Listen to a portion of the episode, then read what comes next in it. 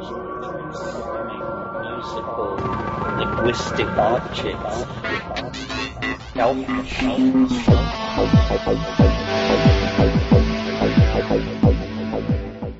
Greetings from Cyberdelic Space. This is Lorenzo, and I'm your host here in the Psychedelic Salon. I'd like to begin today by suggesting that you listen to another podcast. no, not right now, but the leprechaun in me thought that that would be a funny way to start the podcast today. However, I do have no problem with you switching over right now if you want, because I think that the information in the podcast that I'm about to recommend is of critical interest right now, particularly if you live in the United States. Many of our fellow saloners, of course, have no doubt already listened to it. I'm talking about Joe Rogan's podcast number 593, which he posted at the end of last year. It's an interview with Josh Fox, the man behind the groundbreaking Gasland documentaries. I thought that I was up to speed on uh, fracking and other anti-earth practices of the oil industry, but I learned significantly more by listening to that podcast. And the reason that I'm mentioning it on my own podcast today is that one of the topics I'll be touching on is the importance of getting yourself involved in whatever issue happens to be your biggest hot button. Should you ever think that uh, you aren't in a position to make a change in this world, a big change, well, Josh Fox's story should be an inspiration to you. His first documentary was nominated for an Academy Award, and he shot it on a $5,000 budget. So, if you're running behind on listening to Joe's podcast, I suggest that you skip ahead to number 593. It's uh, it's not to be missed. Now, today, as you listen to the talks that follow, one of the things that I hope you'll keep in mind is that these are stories about people who decided to stand up and be counted. Both of these talks, by the way, were originally given at last year's Palenque Norte lectures, which were held at Burning Man.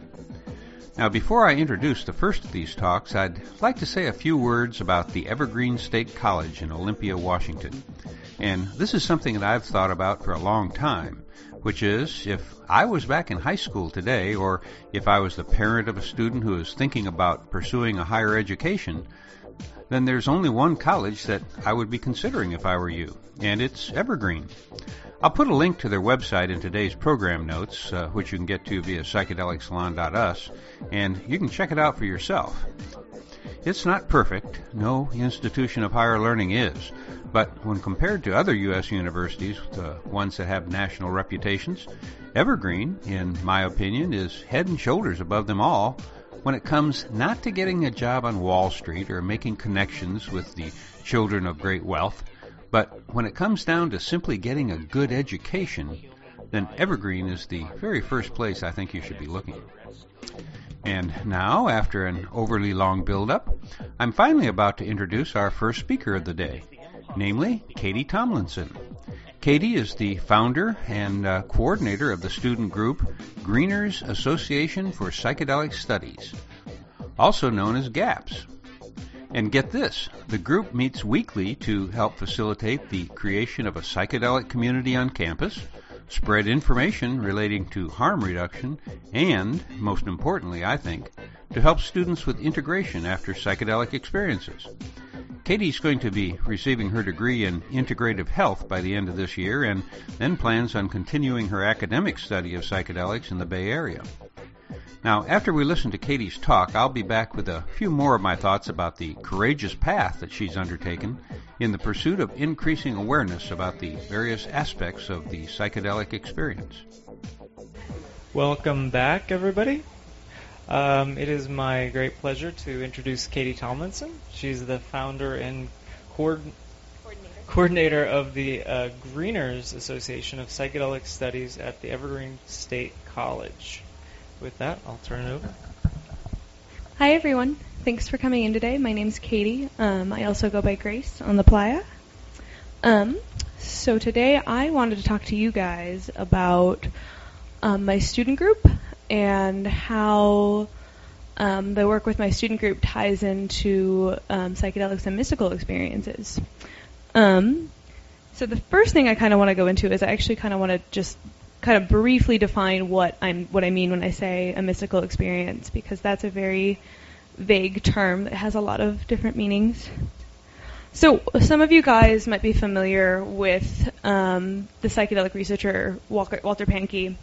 Um, so back in around the 70s, Walter Pahnke was um, going around and he was doing research looking at mystical experiences, and he was m- interviewing people not involved with the psychedelic community. And while he was doing that, he was able to kind of find that there were nine persisting traits that he was seeing over and over again when he talked to people who had had um, a mystical experience, or rather, you could also define it as a unitive experience, primary religious experience, um, an enlightenment experience, and so on and so forth. Um, and what eventually he ended up meeting Timothy Leary, and what he was he was surprised by was that Timothy Leary was um, using a lot of the same language that these other people who were involved with mysticism were using, but he was coming from a psychedelic path. Um, so with that, they ended up doing the the research um, with the Good Friday experiment, and with the Good Friday experiment, they gave um, 10 divinity students psilocybin and were able to locate that they had a mystical experience. Um, so the nine traits, as they were, um, the first trait is unity. Um, and when one has a mystical experience, there's this overarching feeling that all is one. Um, this this kind of oneness is known as the hallmark, and yeah. Mm. The second the second is the transcendence of time and space, um, and this can be range anywhere from just time speeding up, time slowing down, to losing all sense of your body, uh, or having experiences of eternity or affinity. The third trait is a deeply felt positive mood. Um, so joy, blessedness, peace, love, ecstasy. Um, love varies from intensity to tenderness to deep concern to others to love or union with God. Um, there may also be feelings of sexual ecstasy that are more spiritual than erotic. Um, the fourth is a sense of sacredness, which is a sense of reverence or feeling that one experience is holy or divine. Feelings of profound humility, awe, wonder, or fear in the presence of the infinite.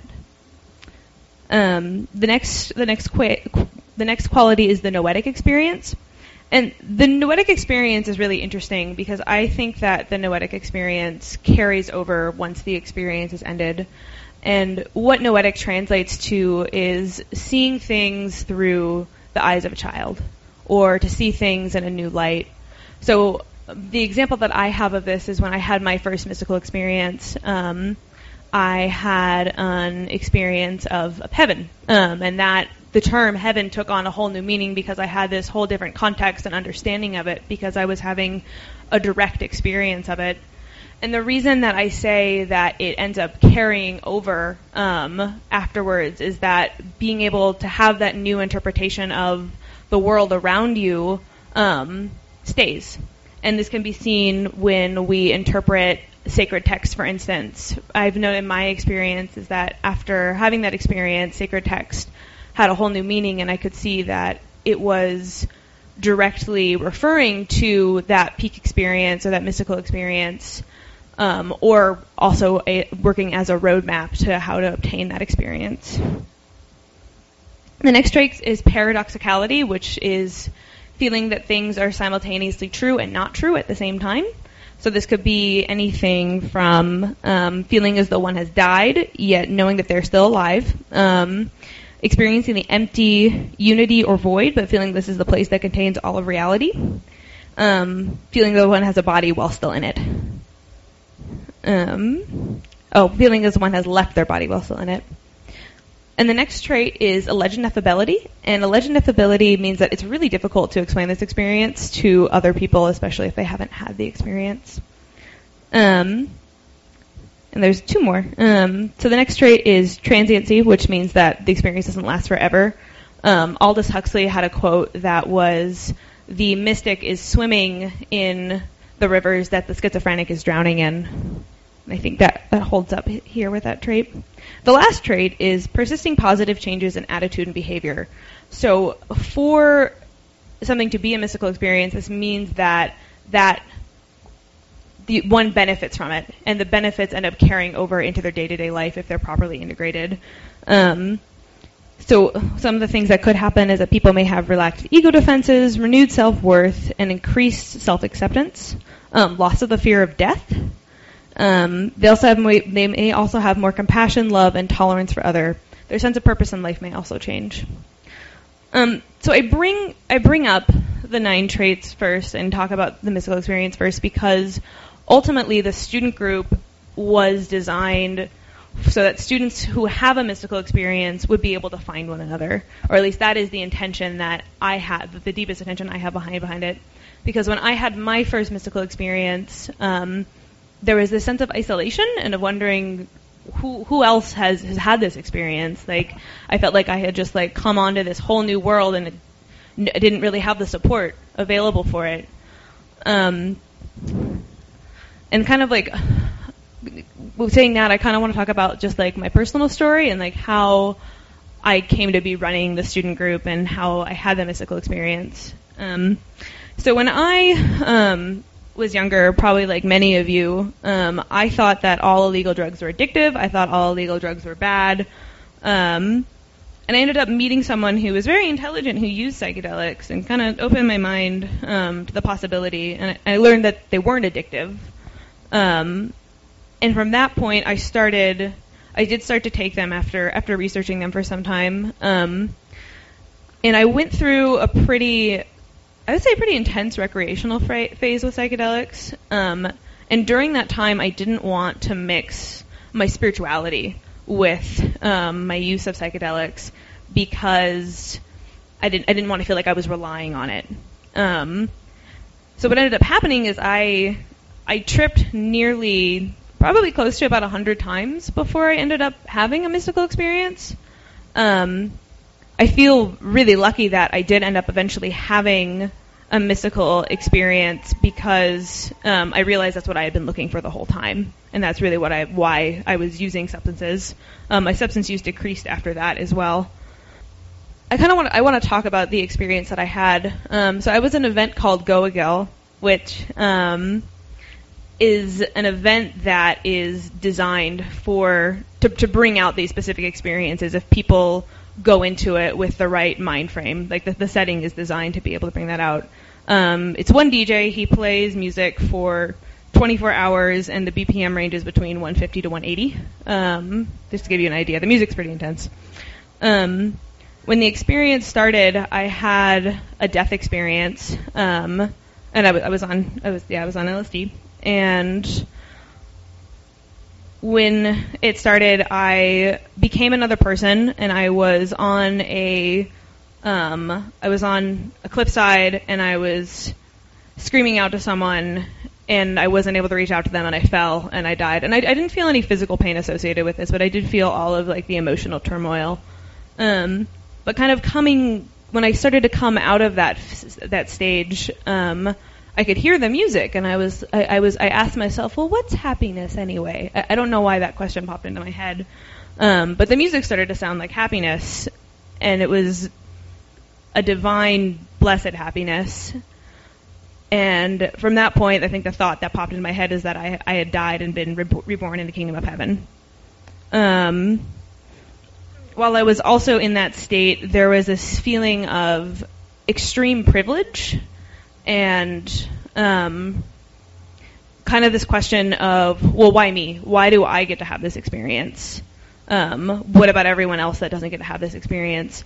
And that ended up creating a lot of grief um, in that experience. And I remember just really holding that sadness. Um, as I've integrated that experience more, I've come to realize that, that that pain that I felt was the wound that has delivered me to my life's purpose, which is to create spaces where people can have those sorts of experiences um, with or without substances. Um, and I hope I'm hoping that through the work that I'm doing with the student group and kind of my eventual path that I'll be able to work that in a legal framework. But if not, there's also other modalities that I work in to bring about those experiences um, without substances. Um, so from that point, after that experience, I ended up having um, an experience a little uh, about a year later about creating community. Um, and from that experience of of, of wanting to create community um, within kind of that mystical consciousness state, um, I started the Greeners Association for Psychedelic Studies, also known as GAPS, at Evergreen. Um, and the student group has been um, taking my life in directions I did not quite expect, um, but in wonderful ways. So this just, kind of just a basic rundown of what we do. We do have weekly meetings. Um, different students give presentations on psychedelic substances when they do, or just different like history. Um, we have discussion topics. Sometimes we show documentaries. Um, one of the things we've also been able to do is that we run integration circles. And the integration circles that we run, um, we have a woman who her name is La Lorian, and she comes um, twice a quarter to Evergreen, and she just kind of holds space to let the students come and talk about their different experiences that they've had in altered states of consciousness with or without substances, um, which has been really helpful for the students to kind of gain more support and be able to talk to an adult that may have may has been th- may have been through something similar. Um, we also bring speakers. We brought Rick Doblin recently. Rick Doblin is the he started the Multidisciplinary Association for Psychedelic Studies. Um, we have harm reduction workshops. We've also gone to different conferences. Um, we went to the Women's Visionary Congress last year, and then we went to Psychedelic Science the year before that. Or, excuse, pardon me, we went to the Women's Visionary Congress this year. And one thing I want to note with that is that the school funded um, us going to all of those conferences. And, and the reason I kind of wanted to t- talk more about the format of what the group does is that I'm really hoping that more colleges step up and do these works because I think we are kind of on we're on a paradigm shift right now where this work is starting to be more well accepted. There's documentation to show that you know these substances do have benefits and that they, and that they are worthwhile, um, and that there is a growing interest. And I think that there's a lot that we can do within that. Um, along with that, I feel as though the student group itself is a form of psychedelic activism. Um, because in that way we're able to reach people we wouldn't normally reach. For instance, um, when I'm running the student group, we often have bake sales to raise money, and then people walk by and they're like, "Psychedelic bake sale? What's that? This isn't dosed, is it?" We we get asked that question so many times. But, but, but you know we, that, that creates a dialogue. I've I've had several conversations with people who are saying like, well, why do we have a student group like this? Like, what are you doing? and I've, you know, we've actually been able to kind of reach out to the people that we wouldn't normally be able to re- out, reach out to. Because it, it's one thing to kind of be that like lone voice in the forest, being like, well, we have the answers, but if we can't reach out to the rest of society, like this work isn't going to go anywhere. So I think that the student groups add legitimacy to the psychedelic experience and also bring about awareness. And like I was saying before, it also creates a meeting place for individuals who are using psychedelics, whether or not that they've had a mystical experience. Because um, I think it's really important for students to have access to harm reduction about this about these substances because they're going to do them anyway. Um, but one example um, that I have from the student group is that there was we had a student come who had never used substances before, and she was trying to educate herself before using them. Um, and the meeting she ended up coming to was me giving a presentation fully on psychedelics and the mystical experience. And so she goes off, and then a week later has her first mystical experience with psychedelics. And she's kind of reported back to me that she, when she was coming down, she was trying to describe the experience she was having to her friends, and her friends kind of just made fun of her, being like, "Oh, haha, that's that's great. It sounds like you're went pretty out there." But because she had seen the presentation before, she was kind of able to be like, oh, okay, I know what happened to me. I know there's someone I can go and I can talk to about this. And, and we've had several other students come in that are really like, well, I, I didn't, I didn't know that there were terminologies for this. I didn't know that there was a community around for this. Um, so I think it's really important, especially because I think a lot of our, the new substance users that come in are primarily young people in college. So one of the things that I've been kind of meditating on lately is what's so what, what's the point? What's the point? Why why do we seek out these mystical experiences? Why is it important to have community around them? Why is it you know wh- why are so many of us compelled to do this work to provide people with these kind of experiences? So I guess so. so let's look. So let's look. I guess one thing we can look at first is like let's look at the research around these experiences. So many people rate this mystical experience as one of the top five experiences in their life, if not the the most important experience in their life. This is something that we've consistently seen with research with with several different studies. End of life anxiety.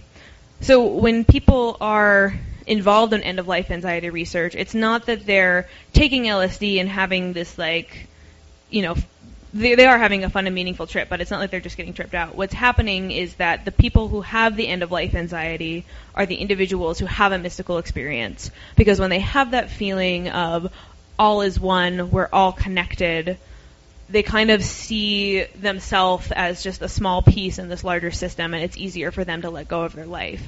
What's fascinating though is that these people generally are able, they, they, they, they have more peace in their life afterwards and they don't need as much pain medication even. Addiction. So uh, some of you guys might be familiar with Gabor Mate's research, and Gabor Mate um, is an addiction expert in Canada. He wrote the book um, In the Realm of Hungry Ghosts, and he argues that addiction comes from two primary two primary places, which is trauma and a spiritual void, and the spiritual void has been created because of that trauma.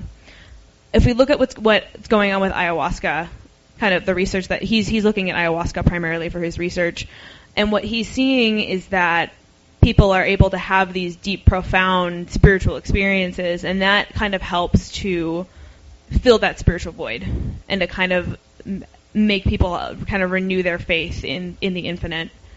Along with that, the, the, the trauma aspect of it, ayahuasca has a unique ability to be able to work with trauma and to help people move through that. I'm not going to go super into that, but if you're curious, you can look more into it.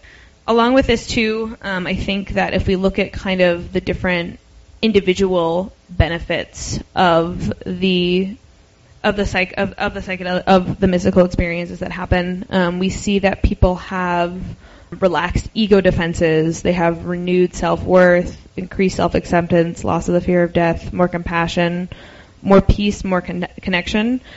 And I don't know about you guys, but after I'd one had one, I just kind of took life a lot less seriously and was able to just relax more. Kind of as Bill Hicks says, it's just a ride. I think also what's important to look at is how these experiences affect community and what and how this helps the individual become a larger part of their community.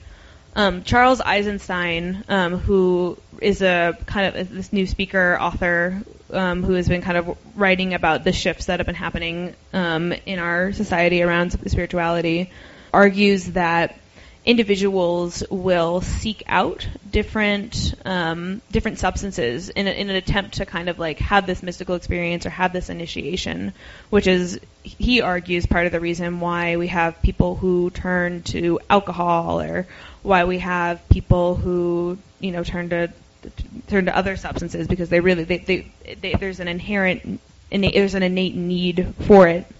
Um, and he argues that once an individual has this experience, um, it allows them to become a fully mature human being.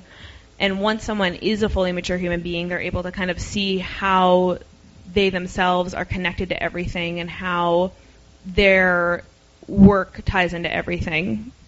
Without that experience, I think it it's a little bit difficult to kind of see like how we are unified and how my my pain or my actions or your actions. But once we have that experience, we're able to kind of work with each other better, and we're able to come together in community and see the importance of community and see the importance that our, our relationships have one another.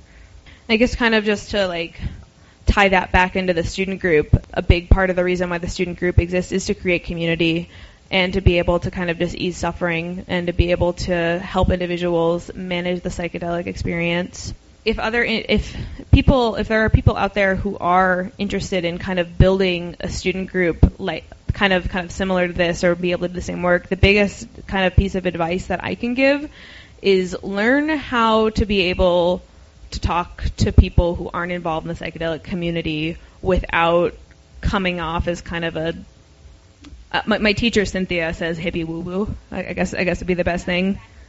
Yeah, yeah. um, and so that's that's one of the skills that I've really worked on is being able to be a bridge person, which is like I try to take those experiences and be able to move that language and to be able to kind of like talk to people about it in I guess we I guess we'd say the default world, the Matrix. that's,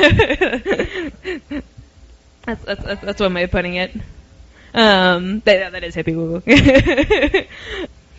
because I think one of the things that my advisor, for instance, has commented on is that I'm I'm I'm able to like to talk about faculty and like work with faculty and not see faculty or the, the college, the institution as the enemy. Because even though I have kind of come up against a few walls here and there, ultimately I understand why there's a struggle around accepting these substances, and I try to come to it from a place of compassion, and I'm able to work with it from that place.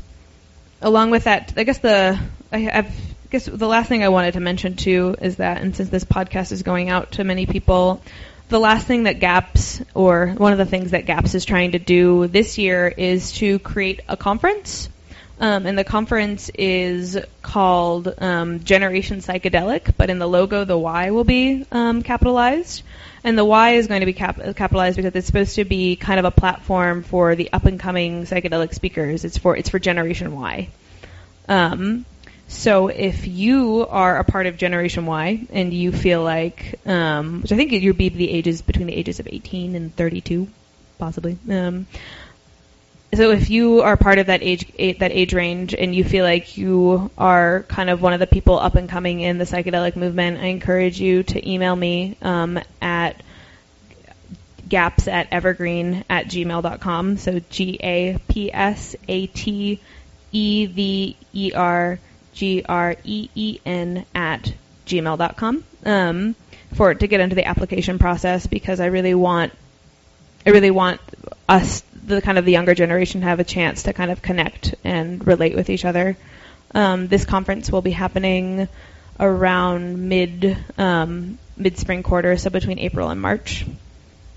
And the last note that I kind of want to say is I really feel like the mystical experience ultimately is our birthright, and it's one that's worth protecting and one that's worth um, bringing back into the public sphere and being able to being able to talk to openly. I think that it needs to be honored, and it, I think once we're able to bring kind of those ideas and that experience back into the public sphere, um, it will ultimately be for the betterment of humanity.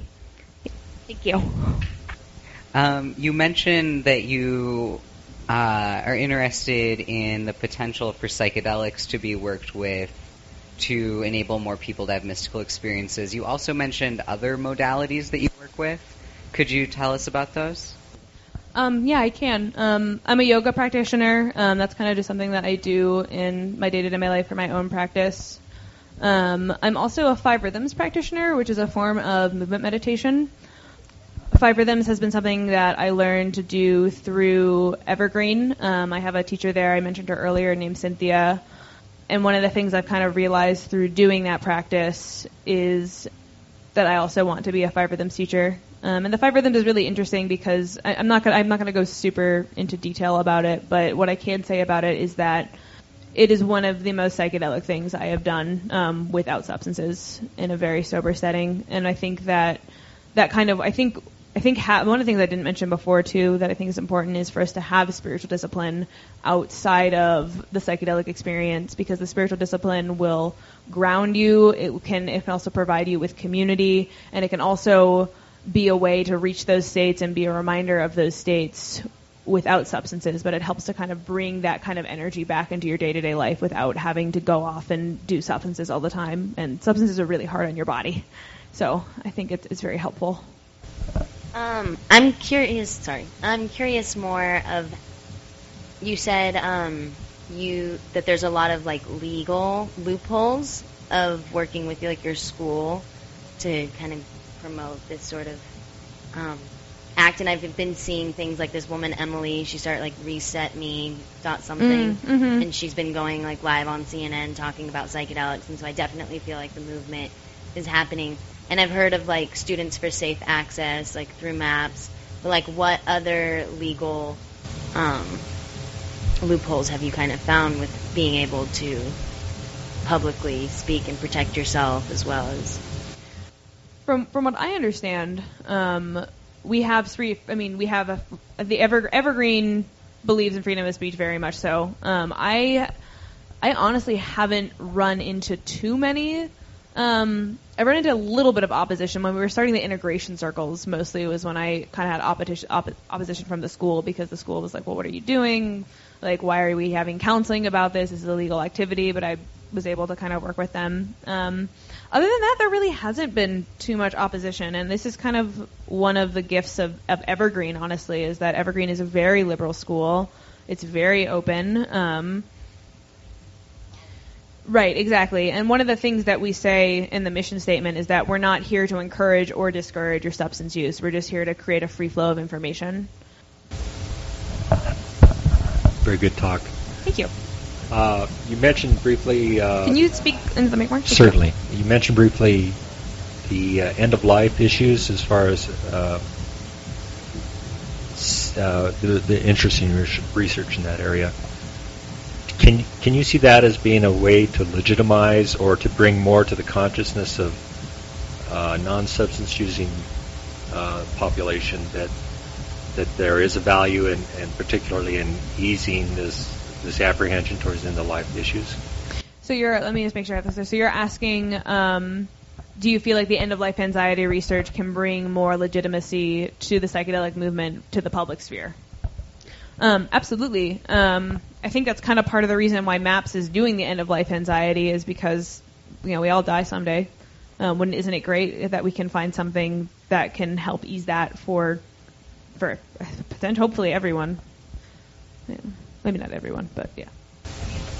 Have you guys been like archiving like a lot of like different websites that are showing the different researches that have been done? Like, like if I were to email you, like, would you be able to like send links about, or are you guys making a library?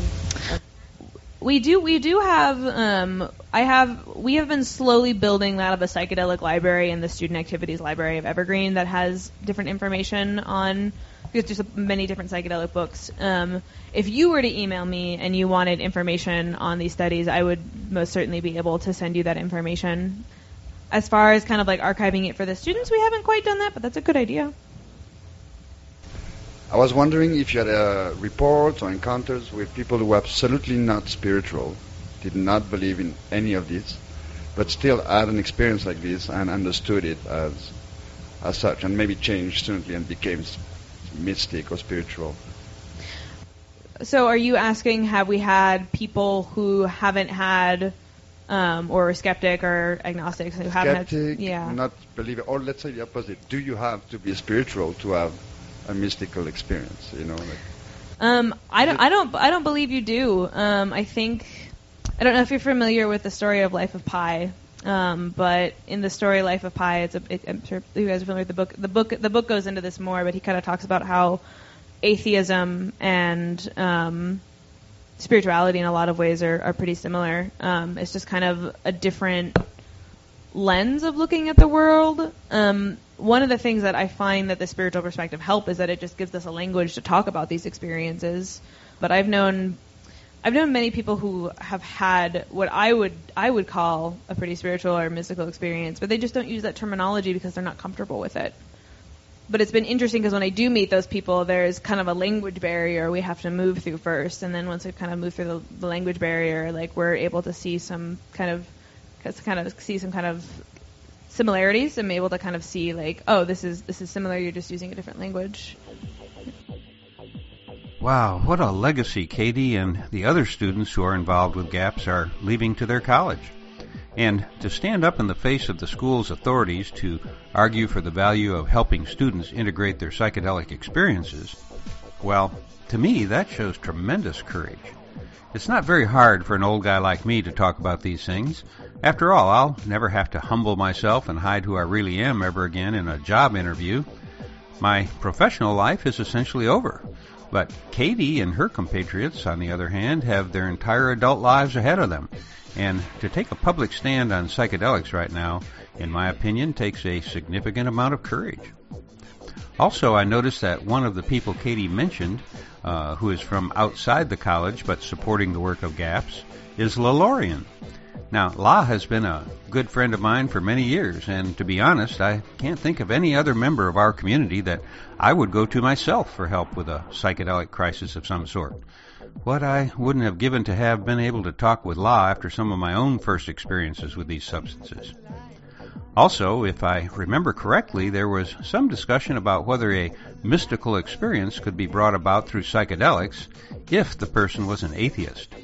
Well, I can attest to the fact that while it doesn't happen often, it nonetheless can happen. Years ago, one of my friends, who I did acid with whenever we could get some, was a dyed in the wool atheist. There wasn't a spiritual bone in his body, and when we'd be tripping and I would start talking about the spiritual dimension of the experience I was having, he would, uh, well, he'd just laugh at me and say it was all coming out of the brain of someone who had been brainwashed by the Catholic Church in his youth. But then one day I gave him a bag of Salvia divinorum that I thought must be inactive because I wasn't able to get off on it. Well, the next morning he came to me and his hands were literally shaking as he told me that I was right. There was an other and there were entities there. His two minute salvia trip had quite literally overturned more than 50 years of denying that there was a possibility of a spiritual dimension in life. It was uh, quite a profound experience for him. Another thing that I should mention is that if you have a student group at your college or university and have an event or some such that you'd like me to pass along here in the salon, I'll be more than happy to do so. Let's face it, without a healthy and growing student movement right now, we could once again lose the momentum that has been building for the last 20 years or so. Let's not have a repeat of the 70s and 80s when psychedelics went back into eclipse. The student movement, coupled with the global dance community, is what gives me so much hope for whatever comes in the future that my grandchildren are going to have to cope with. Now, we have just heard from a young activist who is keeping the flame burning at the college level. Next, I'm going to play the talk that Rachel Hope gave late on a Thursday afternoon at the 2014 Burning Man Festival.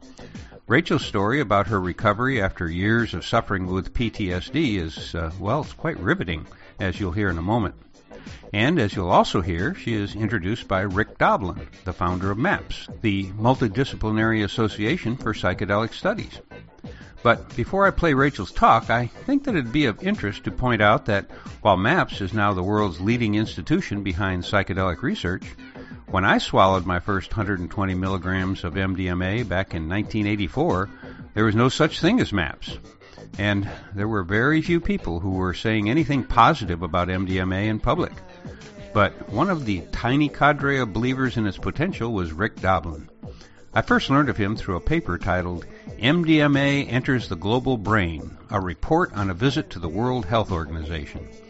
That paper is dated March 2, 1985, and its author was none other than Rick Doblin. Like Katie Tomlinson, Rick began his mission all by himself. But if he's anything, Rick is tenacious. He simply wouldn't let go of the idea that MDMA, once it was properly understood, would become one of the world's most significant medicines. He took the first steps on his own, just as any other person who launches an organization has done. Many great things begin with a single individual. My guess is that something great is going to come from you as well, once you figure out exactly what it is you want to accomplish here. Rick had an idea. Now we all have maps. Katie had an idea. Now we have gaps. Josh Fox wanted to stop fracking in his neighborhood. He had an old car, $5,000, and a camera. At the time, hardly anybody outside of the fracking field had even heard of it. Now, on average, there isn't a day that goes by without the publication of another peer reviewed paper dealing with the dangers of fracking. And by banning that filthy practice in the state of New York, the equivalent of 58 million cars will not be on the road. For many of the people involved in making this happen, it all began with Josh Fox's documentary, Gasland. So if there's an idea bottled up in you that you think could make this world a better place if implemented, well, then what are you waiting for? Do something about it. Now let's uh, join our friends at Camp Soft Landing, where they're hosting the 2014 Palenque Norte lectures, and Rick Doblin is introducing the next speaker. And I challenge you to not shed tears of joy when you Hear Rachel Hope tell the story of how she came to be cured of PTSD. Um, when we first started our, our, our, first MDMA study, it was 2004. And it wasn't clear, um, you know, exactly um, how safe it would be. You know, we knew a lot from, um, you know, the underground work, but again, we were doing it in a, a regulated context. And so the people that were the first ones to volunteer for that study um, were especially courageous.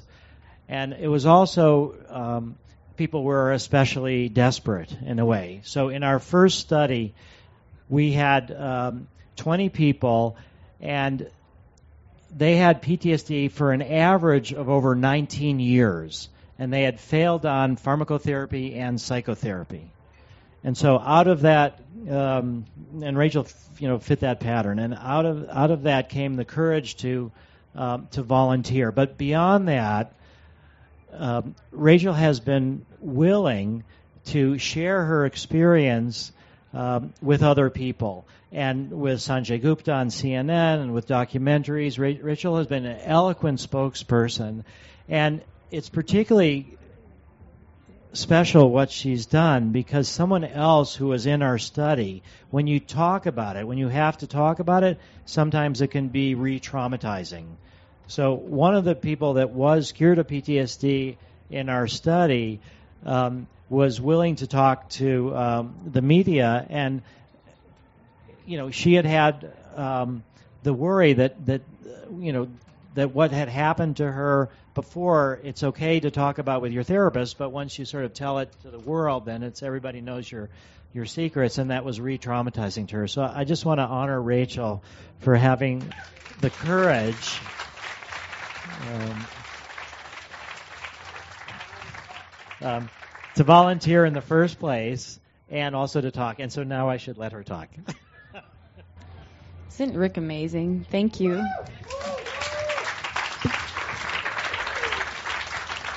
It's it's really an honor to be here because without um, making maps and having a people power uh, raising of money to make this study happen that that actually cured me of PTSD, I would be dead. Um, I'm sure of that. Uh, so just, I want to kind of close up our time gap. So I had chronic treatment resistant complex post traumatic stress disorder. I was diagnosed probably in the early 90s. I tried everything psychotherapy, different medicines. I was in and out of hospital. Um, every kind of uh, yoga, meditation, breathing, everything I could do. Um, after about 19 years and I think well over a million out of pocket because I had pre-existing conditions and not was not qualified for health insurance, uh, I gave up, and and I just decided to live. I had enormous amount of uh, chronic pain. I still do, um, and uh, I just, I was one of the desperate ones. I had nothing to lose. I really was anti drug. I seemed like the most unlikely person to, I was, you know, raised in the 70s. I saw a lot of drug abuse, totally turned me off from drugs. So I was one of the last people to, to, to think about MDMA, especially because I drank the Kool Aid and I believed it caused holes in your brain. But I did, I was desperate. Uh, how was I going to be scared of holes in my brain when I could barely keep food down? I had hardly any function for months at a time. Um, some of the symptoms I had chronically that were disruptive, I would, startle reflex was completely unhinged. So like if the phone rang or someone walked into the room, I had no governing forces that would uh, keep my body from just jumping and screaming and having this whole panic thing. And that's that was the most. It was very very painful for my son to watch me go through that. And um, I think that particular symptom, I mean, I had everything from night terrors to panic attacks, anxiety, um, difficulty in relationships, but that one was the one that was most visible to everyone else. Um, PTSD wasn't, there wasn't even really much talked about back then. Talking many years ago. Um, why did I go into study? uh, besides desperation, because it as I read all the clinical trials that were studying post traumatic stress disorder, um, actually, I was uh, I was uh, blackmailed by my assistant that if I didn't keep trying to get well, that he would leave, and I was desperately needed my assistant. Shield me from the world because I could hardly leave the house very often and I needed to work. So he said, You have to pick one of the studies. He printed like a stack this big off the internet. And I, when I got to, it took me a couple weeks. When I got to the MAP study, it was impossible. the FDA requirements for the study, the protocol was so outrageously restrictive and nuts that I thought, how are these people even going to accomplish this? And I, I root for the underdog. Um, and as I said, I thought, what do I have to lose? None of those other pharmaceutical companies ever came up with anything that helped me before. So maybe this medicine that people talk about, maybe that'll help. Um, so that uh, I was in the clinical trial. I was treated, like you said, with two sessions of MDMA-assisted psychotherapy. I think they were like two months apart, and my symptoms went away. 90% were gone and never came back. So I went from like I was born. Yeah. Pretty shocking, actually. And I went around going, "What the hell happened?" because after being so sick, I mean, there's actual file cabinets I'm sure like seven different doctors had. They couldn't fix me. I became more aware of why I was broken. But I, until I had those sessions where I was given the ability to be have reduced anxiety and address the traumatic experiences. I was raped as a child. I was hit by a truck as a child, and I had massive injuries. Um, be able to address those situations in therapy without flipping out and re-traumatizing myself or someone else. But at the same time, so having a reduction of anxiety, which MDMA gives you, but also increasing awareness at the same time. So it wasn't dumbing down my awareness like a anti-anxiety medication, or something like that. So I addressed those issues very productively in the therapy. And that's what, it wasn't just the MDMA, it wasn't just the psychotherapy, it was the, co- the combination. It's like combination lock. The experience for me was like being my very best self I ever have ever been and getting to be that best self and heal the most wounded and injured and hopeless self that I ever was. I got to be my own healer. Well, I thought that it was awesome to just run around with 10% of my symptoms for like nine years. And I wasn't, I thought, oh, I'm just going to take my, you know, take it and go. And didn't mess with myself. I got to go back into the clinical trial on a relapse. I had more surgery, my 12th surgery, new titanium part put in my neck. And that experience was very re, like you said, re-traumatizing, remembering um, my days of recovery and paralysis after the injury. injury. I remembered all that four months on bed rest.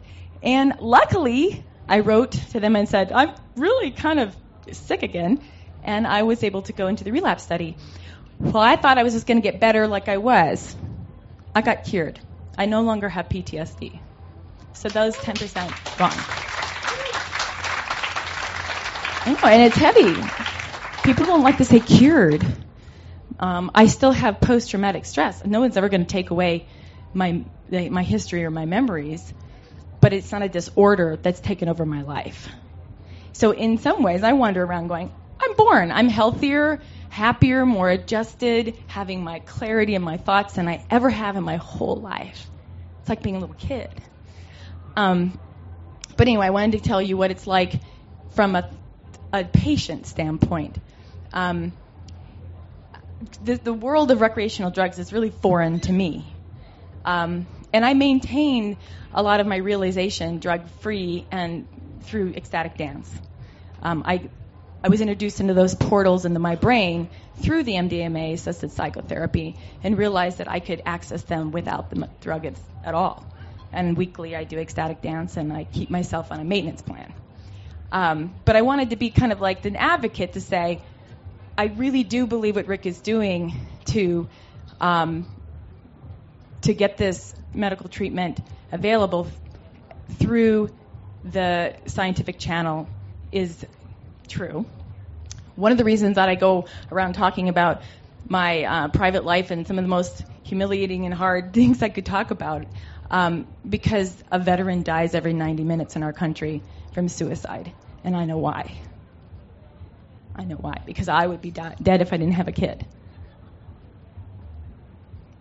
Um, PTSD is like living in a prison from within, being tortured every day in a way you have to hide from your loved ones because you don't want them to be traumatized too. So um, I feel it's an emergency every day that this, this treatment is not available. It's a body count. So that's how I relate to the medicine. That's how I think about it. I get concerned that if anybody is harmed or is irresponsible or not looking out for their friends and is harmed using this medicine, it's going to set it back and more people are going to die. So that's why I'm here, mainly to say, please uh, support MAPS. Please uh, support harm reduction. Please party responsibly. Please don't allow you or anyone else to um, harm the work that's being done to change uh, public opinion and policy with having some of those. Uh, I don't want anything more in the paper. okay, so that's that. And I wanted, I love the way Rick does his talk. So I want to open it up to questions. And I'm, I'm only going to do like a half hour questions. So be really efficient with what you want to ask so other people have a chance. Can you hear me? Great. I in your therapy session, what was revealed to you that wasn't revealed to you prior to that session and other therapy moments? So, what happened under the MDMA for you that was sort of a, the turnkey? Thank you for asking that. Um, a lot of what I saw during my sessions was were things that I did know were I did a lot of work on myself. I did know we're kind of misfiring, and uh, my neurological wiring was was replaying like as if I was about to be hit by a truck over and over again. I knew that that was essentially needed to be fixed. With uh, being the MDMA assisted psychotherapy, let me go in there like a mechanic and actually fix it. So it wasn't like, ah, oh, I really need to. I had the empowerment and the ability to literally go and do like brain surgery on myself. It was unbelievable. I mean, to say, okay, I see what's going on here, this belief system, this track, this neurological patterning, and just go, boom, done. How simple is that?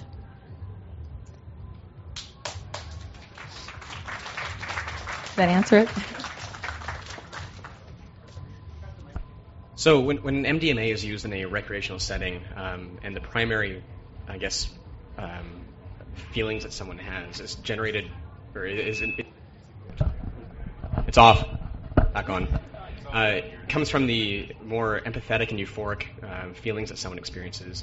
In the psychotherapeutic setting, are you still experiencing that in the beginning stages of the psychotherapy, or is that overwhelmed by the therapeutic setting and pretty much eliminated during that uh, that environment? I think that's a really good question. A lot of people ask me that. Where is it a total like you know buzzkill to be in a clinic with like a you know blood pressure cuff and you can't move around, you have to stay in the bed? Um, no, because for me, this is just my experience. I was very frightened and scared of the drug. And so I felt really like safe having like medical staff right there, and you know, um, so from a clinical standpoint, as a as a as a non-recreational drug user, I don't know the difference. But I will say I did have this uh, expansive experience of connectedness that was also essential to the healing of my PTSD. And I'm glad you asked that because I don't think of it, I can't think of any other therapeutic process that um, repairs the profound rip that an individual has from everything and everyone. The, um, essentially, I, what I realize is that PTSD, in in a sense, is is this catastrophic tear from the web of connectedness. And uh, Judith Herman is a, I think she's a, I think she's at Columbia, but she's the chief of, um, she studies, she wrote a book called Trauma and Re- Recovery, which was probably the best model that I'd come up with before the MAP study, where the, recovery, the treatment process was connecting with a trusted individual, and I would say that's similar to the model of the two, uh, male and female therapists, and then uh, doing a certain amount of telling the story directly because in, when you don't tell your story directly, you tell it somatically. It'll start eating away at your body. You'll have some symptoms. You're, it will be told. So you start telling the story, you t- actually telling it. And then the third model is the healing of the tear.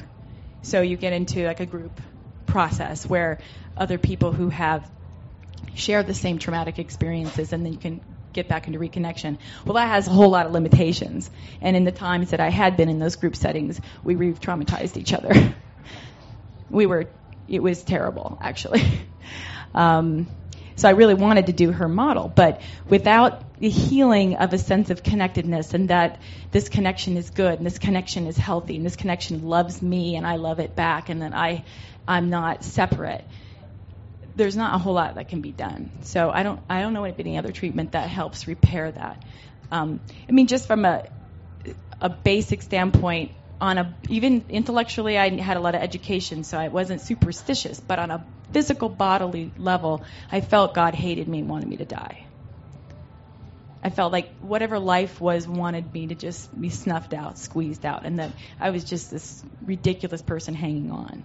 That it was not loved, that I was not wanted and that I was just taking up space because I was so damaged. And um, irreparably damaged was something I heard. But I was able to go into my brain and say, that actually isn't true. But the belief structures are, you can't change them without uh, something that really blows your mind. It lit my head up like a Christmas tree.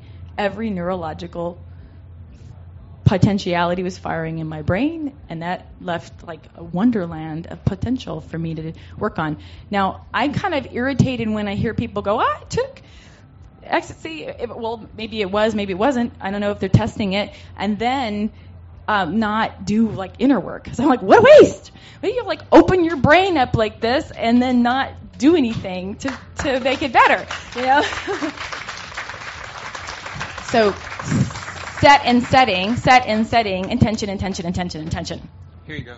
Okay, hello. Um, so, uh, thank you for your talk. It's very inspiring. Uh, I had the same situation. I had PTSD for over 25 years, and I read the studies, and I was not a drug user before, and I tried it for the first time. So, as I know, PTSD has many symptoms, uh, including dissociation, flashbacks, panic attacks, anxiety, etc. And the first time I tried it, I was dancing as well, listening to very loud music, and the first thing I noticed is that my disassociation um, for I don't know 20 years has like completely gone for that period of time, and you know I've never had that experience before, no matter what I did, any every single healthy practice I've tried.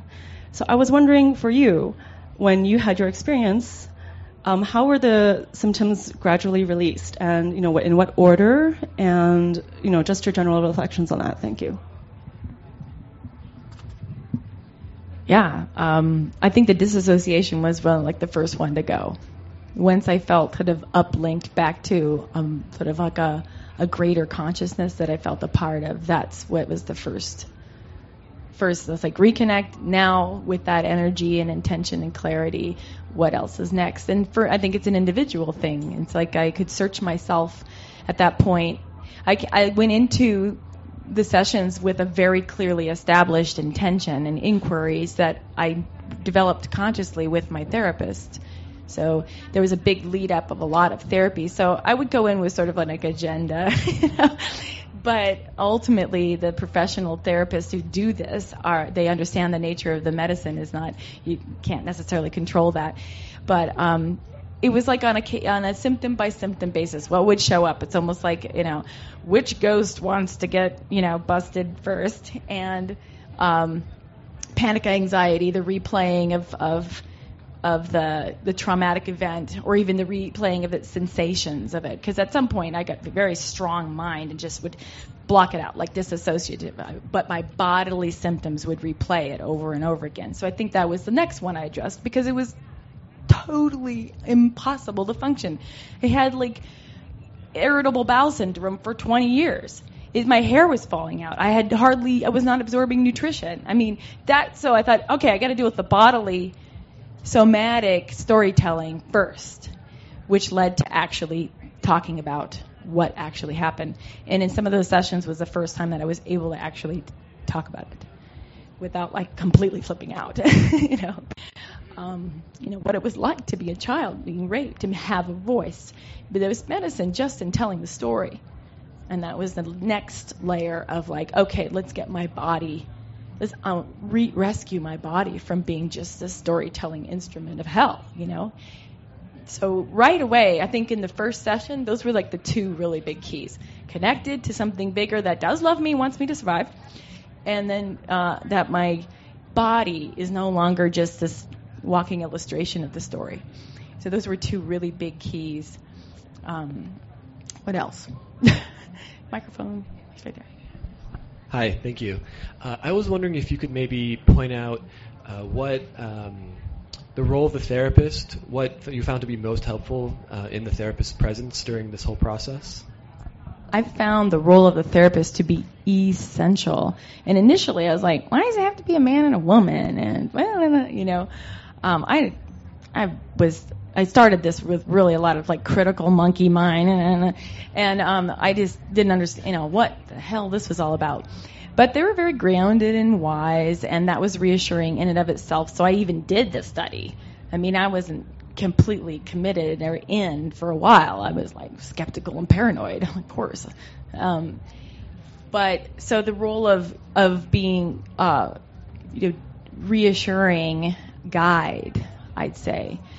Um, I think what I mainly relied on with them is I would just I could have just gone too hard too fast and I could have gotten really sick because the traumatic memories would come on too fast. It was very overwhelming. I I do not recommend going into traumatic memories with this medicine without guides. And like there was this huge wisdom in the male and female counterpart. Um, the yin and yang became very like, whoa, okay, I totally get this now. The yin and yang. Um, also so the mother father representation um, was there for me and i felt very comforted and sort of uh, um, the sensation of being holistically wanted by the energetics of the masculine and female. So my affirming my own sense of purpose for being born in a sense. That's not what i thought was going to happen from the therapist but it did for me. Um, but they would help me close down. Once i would get start to get too revved up, they would monitor my body for me, and I would do a close eyes with the eye shade, and you know they put headphones on. It would be soothing music, and they're like, "How about you just go inside for a while?" Which was great because without that, I really could have flipped out totally. So they were regulators and guides. And I touched stone. I would have realizations, and it was great to have people who were really, really smart and knew what I was going through to talk to them about what I was experiencing and have them write things down for me. I could remember it later. Okay. Did that? Yeah. Thank you for talking to us today. My question is in my experience, people with PTSD are often ruled by their triggers. What is your experience when you come across a trigger now? That's a great question. I had a lot of triggers that were very somatic, like a smell, and I wouldn't even necessarily be conscious that it was happening. I'd just pick up a scent of something and I would go into a full blackout panic attack. I mean, the kind where people had to, you know, basically wrestle me to the floor or run off the balcony. Um, so uh, now it just seems like I'm aware. I'm not desensitized. I'm I become actually more aware of the trigger, triggers. I'm not as unconscious that they're there. I go, oh, okay, I remember that now and there's a sense of empowerment. I'm staying with my body, I'm staying with my story, I'm staying with my history, and I can think about it in an empowered way. All right, that reminded me of this thing that happened in the past, but it isn't like I'm hijacked and I'm in fetal position on the floor vomiting. You know, this is like, oh, it's a disconnect from the fight or flight that was stuck on inside me that said, okay, trigger, and then right to fight or flight. Um, the fight or flight thing got like okay, resting now, and it's there in case something really happens, but we don't need to replay it every second. But I became more aware of my triggers. And help? Yeah. This is more of a comment than a question. Um, uh, I was born and raised in Canada, but my uh, family ancestry is Serbian, and my maternal grandfather fought in World War One and was captured by the Italian fascists for four years. And when he finally was released and came back, um, my mother met him for the first time when she was four years old, and um, he took to drinking. He took to he became a hardcore alcoholic, and in 1986 died of cirrhosis of the liver. So obviously, looking back, I think he had P- I'm pretty sure he had PTSD, and but at that time it wasn't acknowledged. Sometimes it was even just called shell shock, and you know, as a man, he had to suck it up and still provide for his family. And so, I just want to say, hearing your story and knowing what my grandfather went through, I think we should all support MAPS' amazing work. Thank you. Thank you for saying it. Yes. I'm glad you you brought that up because um, self-medicating is a really, really big deal. I mean, those of us that have chronic treatment-resistant PTSD, it's a very slippery slope. Um, I've I saw so many people in waiting rooms getting treated for the same things I was treated for that had lost themselves to drugs or alcohol. And even though I was in excruciating pain, I didn't want my son to lose me. I knew that if I, I went down that path, it was like a rabbit hole. And I saw a lot, I lost a lot of people who went down that rabbit hole. So, another advantage to actually having a treatment that works is that you can rescue people from that unbelievably seductive route of self medicating. And um, it helped me connect a lot more to compassion with that because you know, when if you don't have something like my son, you know, I would have. I mean, what would be what would be the point of not just shooting heroin till I die? You know, so I just never, I couldn't even start because I know that I knew that if I got a taste of not being in pain, I would never not want it for the rest of my life. So I was lucky in that sense. But for many people, that's not the case, and it, and I think that marital problems, depression, uh, drug addiction, alcoholism are all masquerading as PTSD untreated. So you experienced your trauma as a child, but you went through this form of therapy as an adult. Do you think this is something you could have appreciated had you gone through it as a teenager or as a young adult? That's an interesting question. Um, I've thought of that before because, of course, when I got well, I was extremely pissed off that I lived most of my life um, with with barely no life, and that the, the the treatment did exist, and people knew about it, and I and I and other people were not uh, given that. So I went, wow, that's a complete waste. And um, what when at what point was would I have been able to get that medicine had I known about it, or had somebody given it to me, or had I been lucky enough to to be in a trial then? I'd say by the time I was probably 14 I think that I was ready for a treatment like that. And it would have probably prevented a lot of the deepening and more systemic symptoms because the symptoms at, when I hit puberty, of course, they hit really hard because of the sexual abuse. And that would have been a really good time to unlock the uh, the structures that kind of set up shop in my psyche and validated. I would create unconsciously create recreate situations that would validate that, and we know a lot of these. A lot of us are psychologically savvy. So yeah, I think it would have interrupted a deepening and a rooting of the PTSD that happened had I got treatment right around puberty. Thanks for asking. We're done. no? Yeah. Good. Okay. Good.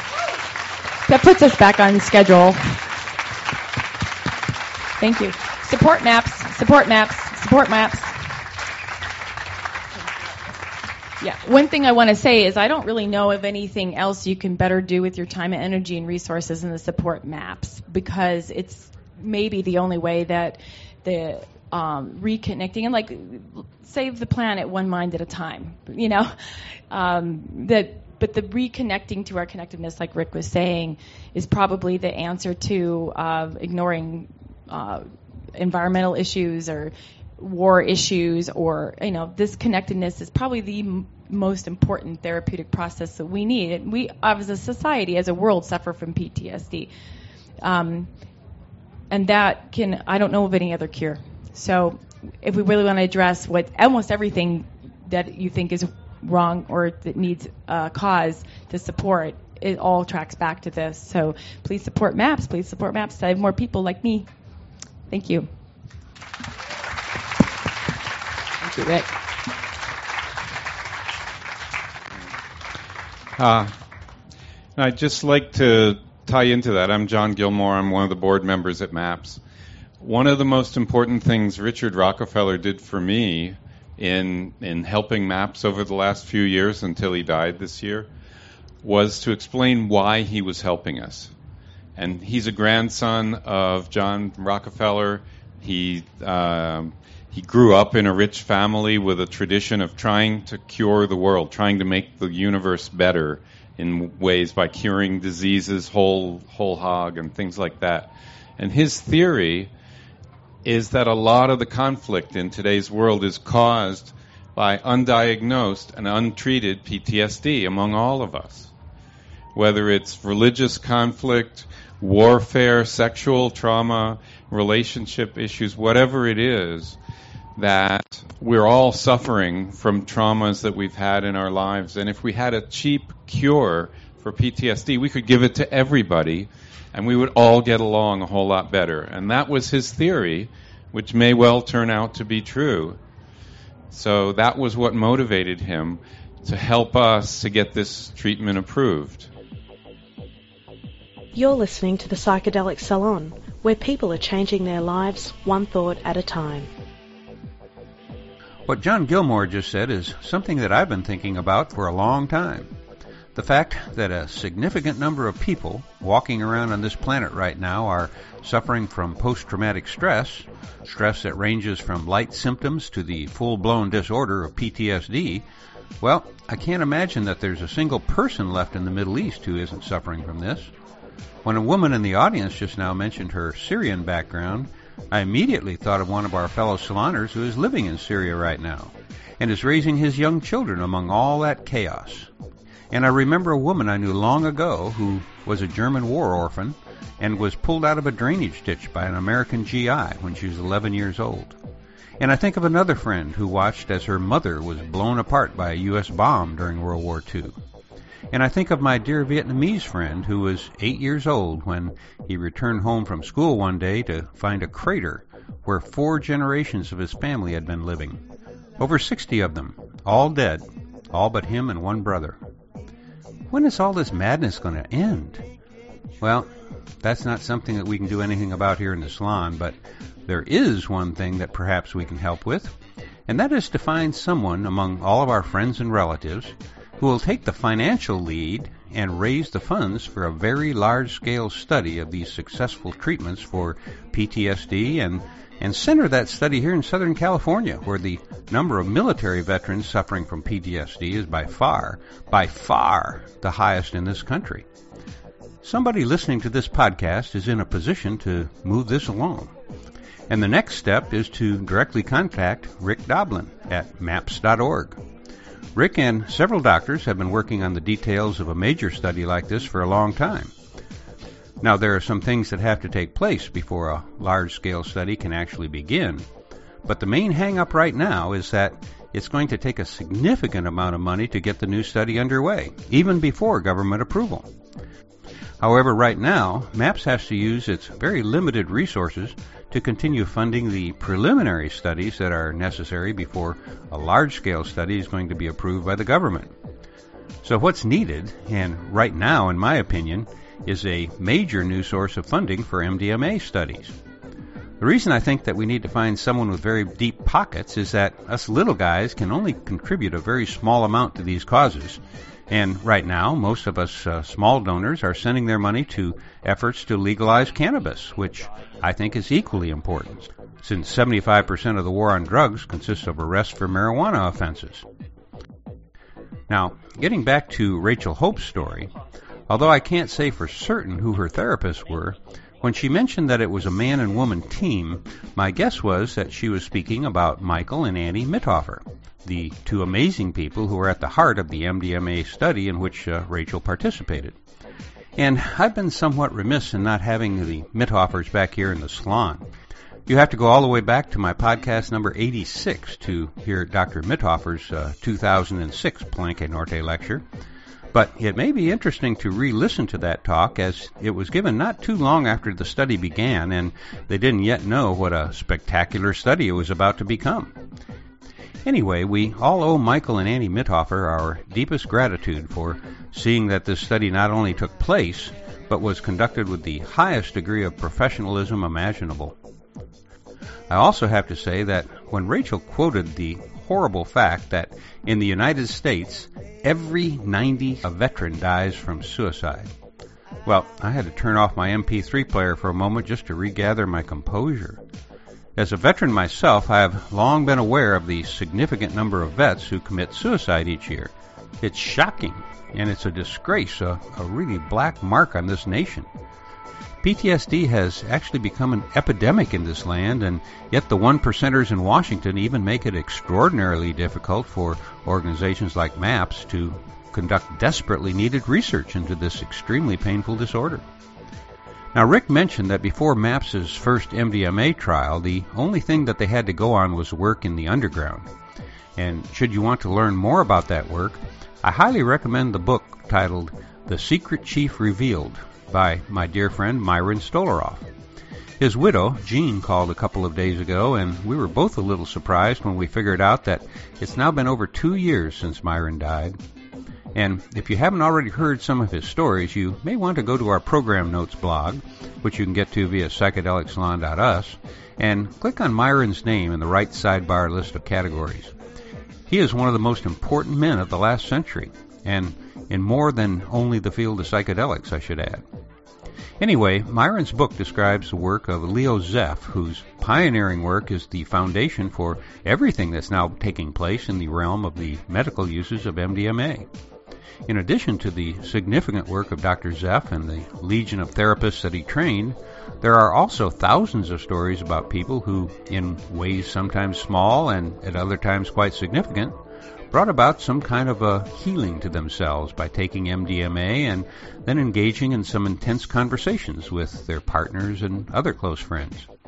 I've already spoken about my own experiences in other podcasts, but if you're new to the salon and interested in how an Irish Catholic Republican lawyer living in Dallas, Texas, a Vietnam vet who had never even smoked pot, actually wound up at what we now know was ground zero for the introduction of MDMA as a major street drug, well, you can watch the uh, 30 minute interview that I gave, and it's titled Confessions of an Ecstasy Advocate.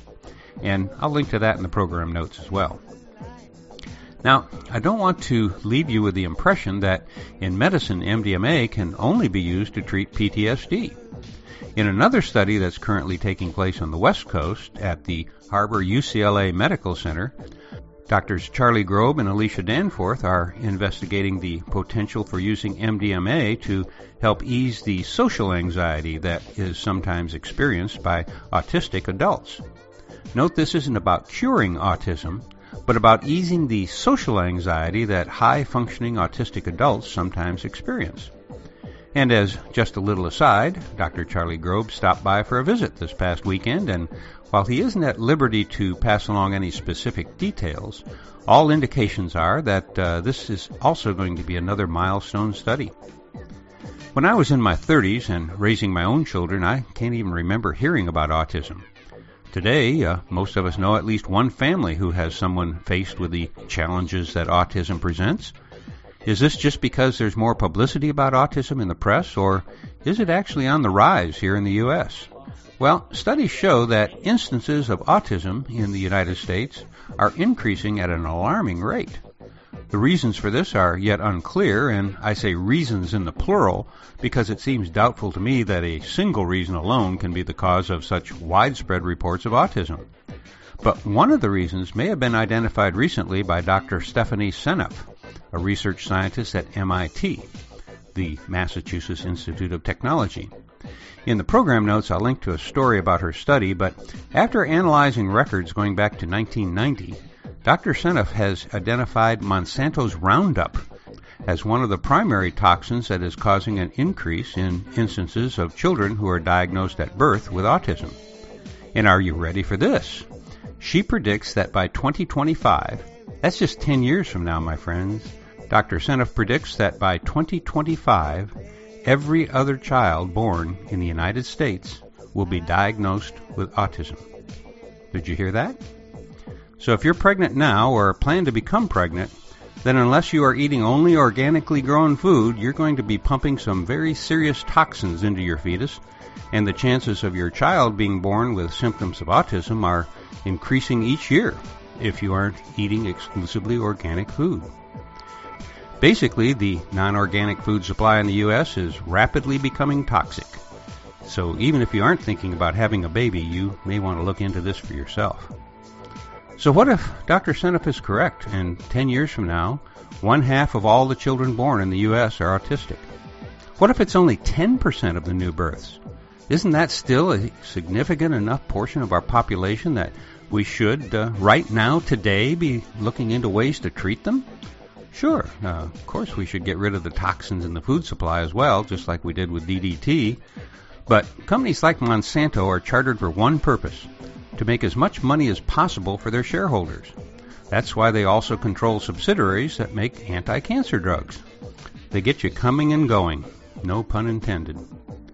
Now, couple the rise in autism with the spread of PTSD and then give some thought to how important it is to do whatever we can to keep these MDMA studies in the public eye.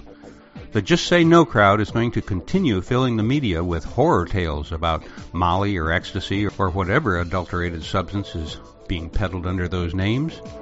And so it's up to us to rebut those stories and talk about the unlimited potential that pure MDMA has to heal large segments of our population in every corner of the world.